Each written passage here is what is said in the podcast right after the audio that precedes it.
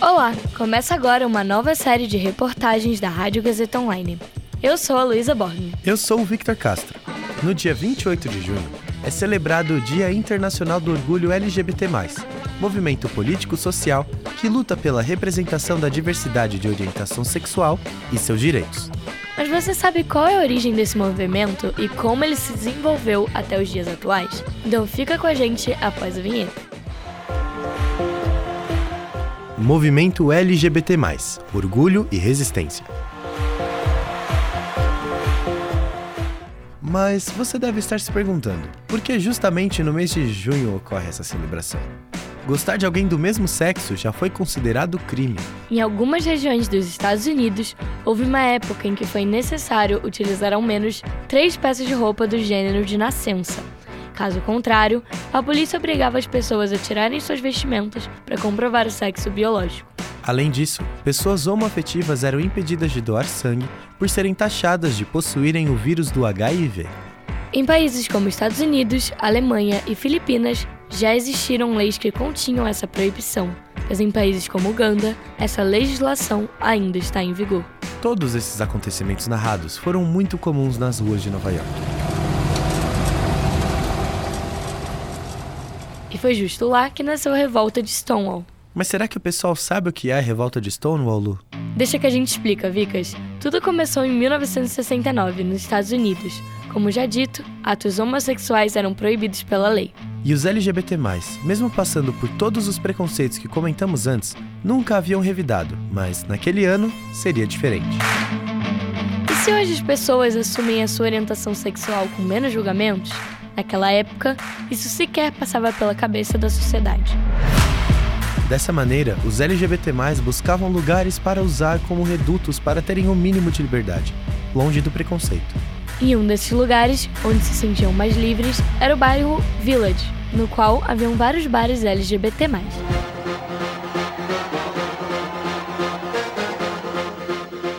Com o passar do tempo, o bairro começou a ficar mais popular. E, consequentemente, invasões e agressões policiais eram comuns com quem estivesse na região. Mas, especificamente em um desses bares, as pessoas não aceitariam mais passar por isso. É o caso do Stonewall Inn.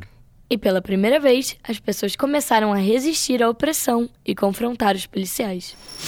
Bárbara Esposati, estudante e coordenadora da frente LGBT+, da Faculdade Casper Libero, comenta um pouco sobre as principais causas da revolta de Stonewall. Principais fatores que culminaram na manifestação de Stonewall uh, foram crescentes, não foi algo do dia para a noite. Assim como aconteceu aqui no Brasil, no Ferros Bar, é, como aconteceu lá nos Estados Unidos em Stonewall, foram pequenos processos de tentar remover pessoas LGBTs daqueles espaços que culminaram em protestos da comunidade. Então, começaram com pequenas regras, pequenas imposições, é, nada muito explícito, nada muito falado, mas que todo mundo entendia que era um sinal de nós não queremos vocês aqui. E aí a comunidade rebateu e lutou pelo seu espaço. O caos foi tão grande que os policiais se esconderam dentro dos bares, enquanto os LGBT tomaram conta das ruas. Assim, vendo que estavam em menor número, a polícia chamou reforços. Quando a tropa de choque chegou, muitas pessoas saíram feridas e presas do confronto. O grupo sabia que aquele era só o começo. Panfletos foram distribuídos e cada vez mais pessoas que se identificavam com a causa se sentiram confortáveis para se abrir. Eldra Lafonte, estudante que coordena a frente LGBT+, da Faculdade Casper Libero, comenta um pouco sobre os impactos da revolta de Stonewall. Então, o impacto de Stonewall é um impacto muito simbólico, porque Stonewall mostra pra gente que a comunidade LGBT não é uma comunidade de coitadismos. A gente consegue lutar quando precisa, a gente sabe lutar pelos nossos direitos e a gente consegue fazer com que esses direitos eles sejam é, entregues a nós.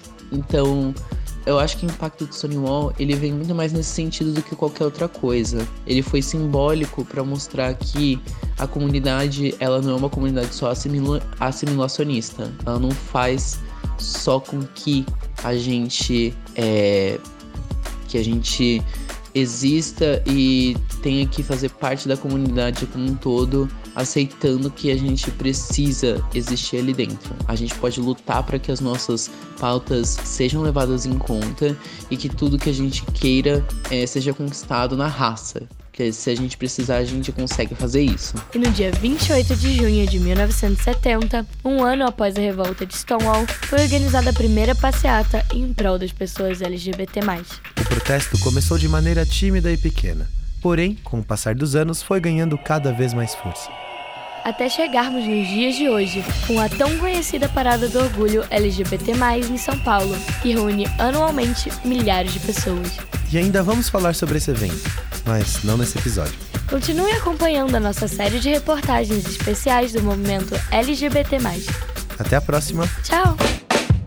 Roteiro e edição: Leonardo Kenji e Gabriel Grande. Apresentação: Luísa Borg e Victor Castro.